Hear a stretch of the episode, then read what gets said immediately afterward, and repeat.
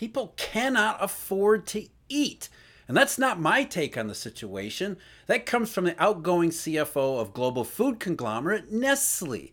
And even though the guy has three first names, we should take what he says seriously.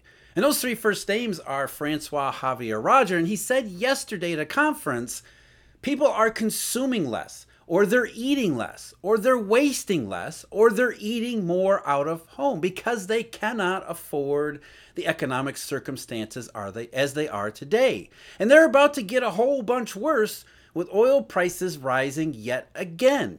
And we know it's going to get worse because not just oil prices, but more so how consumer price expectations, business price expectations, even market price expectations, not to mention consumer prices and producer prices themselves, they're all completely ignoring this surge in oil. They're acting as if they're focused on a different set of circumstances than the contribution of oil prices to more inflation, quote unquote.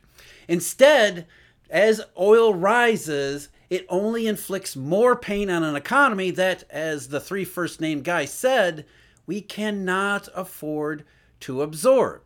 And what's gone on in the oil market just recently just punctuates how difficult the circumstances are getting to be. Not only are oil prices rising up in, across the world, the WTI futures curve, for example, that one has blown out in terms of backwardation. Supply has taken over thanks to our good friends in Saudi Arabia as the dominant factor in oil.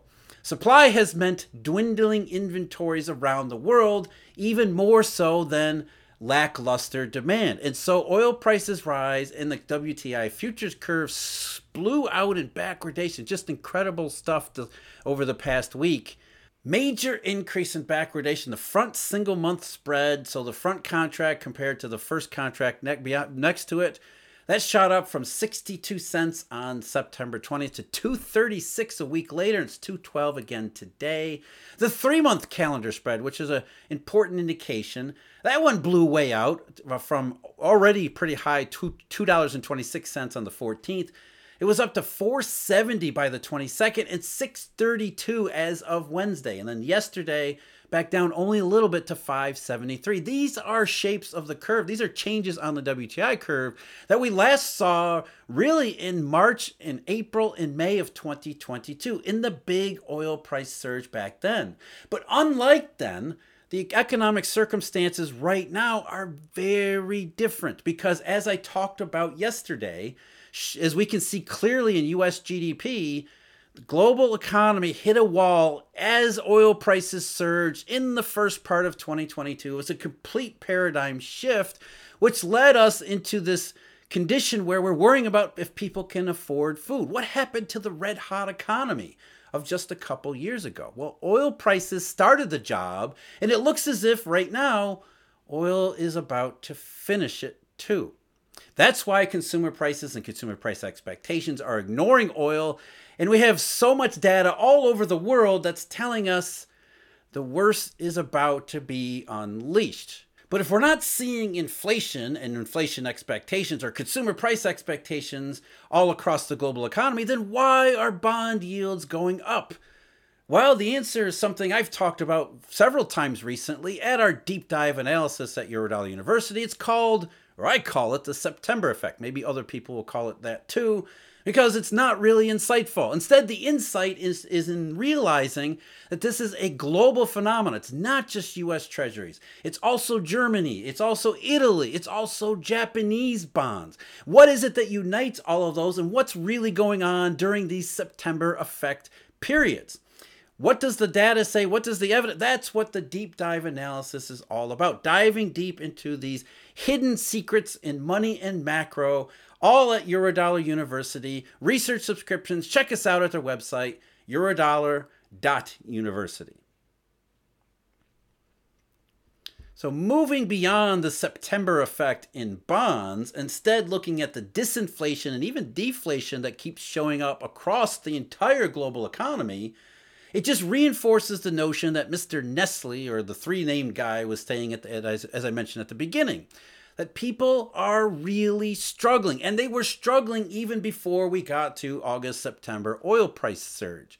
But now that we have the oil price surge, it's interesting. In fact, it's, it's critically interesting, critically important to realize why that's that's why consumer price expectations and even the consumer price numbers themselves aren't really reflecting oil prices not certainly not in the way that they had in the first time around March and April and May of 2022. We had a massive surge in oil, but also a massive surge that was corresponding with other prices. Now we've got oil prices going up, and as Francois Javier Rogers said, we can't even afford to eat. It's making a bad situation that much worse, and we can see that in all of our numbers. Let's start with the US PCE deflator. First of all, the headline numbers, all the numbers, they were revised by the BEA, so we have a little bit different, um, little bit different estimates than we did when we were working with before. In fact, they raised the level of consumer prices in 2021 and 2022. So, for example, now that we get to the most recent numbers, May is it was 3.77% year over year. Now it's 396. June, which was 296 under 3%, now it's 320. July's number was 328% year over year. Now that's 3.4. So the BEA raised its past consumer price numbers just a little bit, but it doesn't matter. In recent months, what we see is for August, which is the latest update, August PCE deflator was up just 0.39%. Uh, that's month over month. And that was despite the fact that in August, oil prices were up, gasoline prices were up pretty big. Compared to 0.21 in July and 0.17% in June and 0.11% back in May. So oil prices are contributing to headline consumer prices, but not all that much. The year over year change for the month of August, 3.48%. That's only up a little bit from uh, July's 3.40%. So, despite the increase in uh, global crude prices and gasoline, it's not really getting into the full set of consumer price measures. And the big one from the PC deflator was likely the core number. The core rate, remember, we've been talking, uh, central bankers have been making a big deal out of core numbers all year up until just recently. The core rate, even these are the revised statistics, that had been uh, that had gained 0.29% back in May. That was a step down.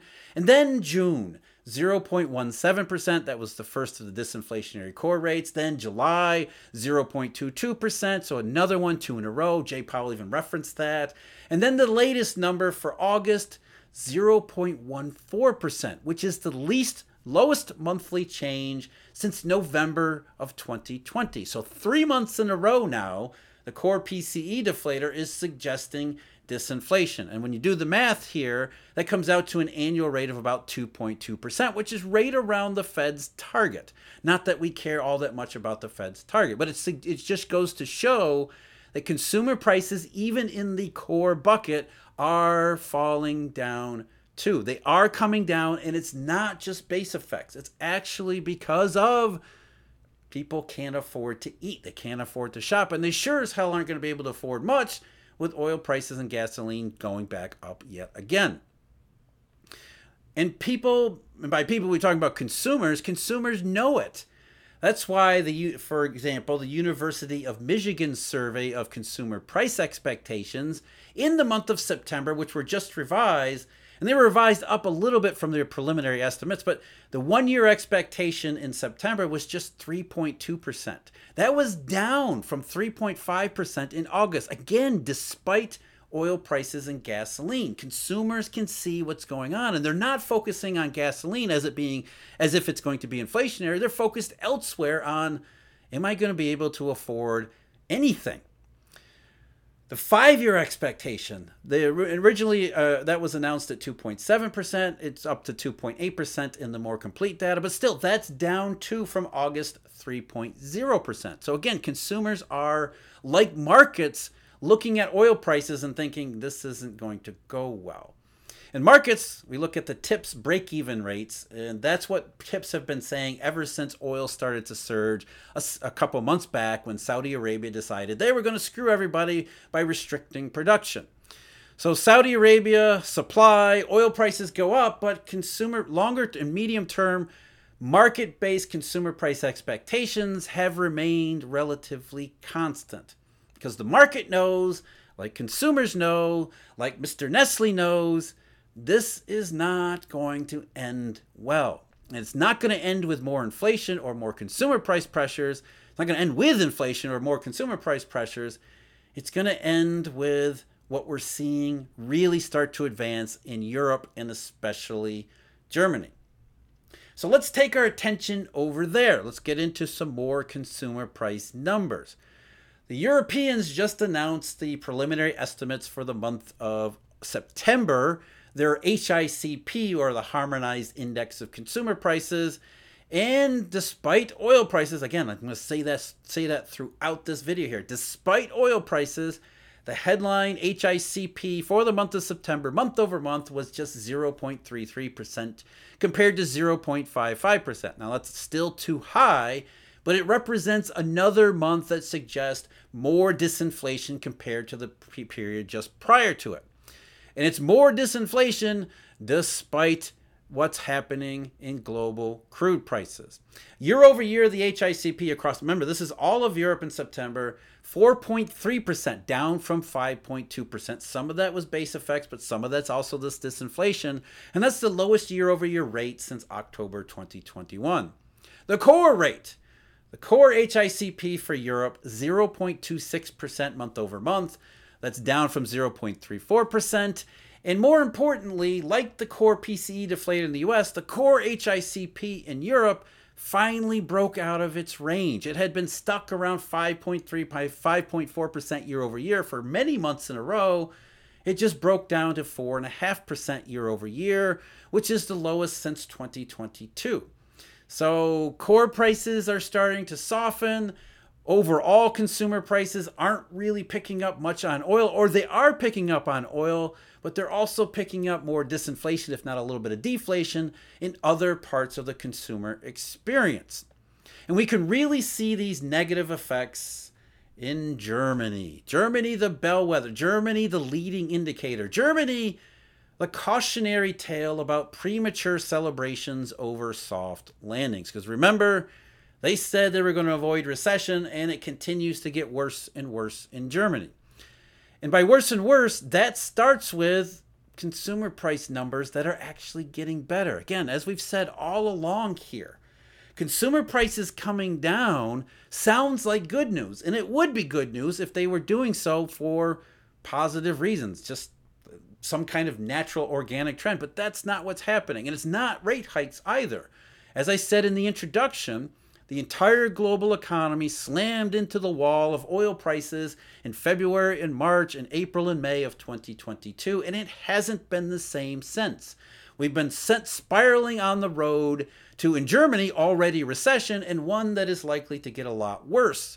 And we know it's likely to get a lot worse because the consumer price and producer price numbers continue to tell us that. So on Thursday, the Germans reported on their CPI, not the core CPI, just the CPI. Preliminary estimates for September. The year over year rate was 4.5%, which was down from 6.1% year over year in August, and that's the lowest since February of 2022. The month over month change was just 0.3%, which was the fourth consecutive month at that rate, again, despite oil prices in August and September. So while it's still too high, it is still it is also disinflationary compared to the previous period where Germany is transitioning from consumer prices that were stubborn in an economy heading into recession to now an economy that's more into recession and finally breaking the back of consumer prices. And we can see that especially in German producer prices, something we've talked about continuously too, because producer prices have told us all along to expect the same disinflation, if not deflation, that we're seeing in producer prices. And in Germany, which is the furthest one down the road toward this recessionary, deflationary recession ending, German producer prices continue to send very distressing signals. The PPI, this is for the month of August, the PPI was actually positive because it did pick up on oil prices, but it was only 0.3% month over month. That followed three consecutive months of declines. The year-over-year rate was minus 12.6%, but that's that's also base effects as well as this this this de- deflation that's really digging in in Germany. And you can see that when you look at the PPI X energy. Excluding energy prices from producer prices, we've got four consecutive months that were the largest monthly declines since 2009. Four consecutive months that were the largest monthly declines, deflation in non energy producer prices since 2009. Suggesting, as a lot of other data that we've covered here on this channel, the European, the German economy, the global economy really started to roll over and get into really serious trouble during the summertime. We've seen that continuously. And now we've got oil prices that are really going to make it make life even more miserable. And one final note on Germany's PPI, the PPI strictly for consumer prices that one declined by 0.3%, the first decline in this segment of producer prices since December 2020. So, again, growing disinflation, growing deflation, growing trouble, not just in Germany, but all around the world. And that was before we get to oil prices, which are intent apparently on finishing the job that they started way back in early part of 2022, which was they sent not a red hot economy, but a struggling economy that was struggling with the supply shock effects. It sent that struggling economy into a tailspin that sent some economies like Germany into recession pretty quickly, and Europe too, sent others into what looked like a soft landing for a while, but more and more we see that consumer prices back up Mr. Nestle, Roger Javier, no, Francis Javier Roger, the three first names, just got to give them in the right order. They back up what he was saying. People can't afford to eat, and they can't afford to eat because the economy is in serious trouble. And if they can't afford to eat and oil prices go up, that trouble isn't more inflation, it's looming deflation and recession. If you want to know more about the struggles going on in Europe and what that means for everyone inside as well as outside of Europe, check out the video below me. As always, I thank you very much for joining me. Huge thank you, Eurodollar University subscribers, Eurodollar University members, some of whom you've seen right next to me. And until next time, take care.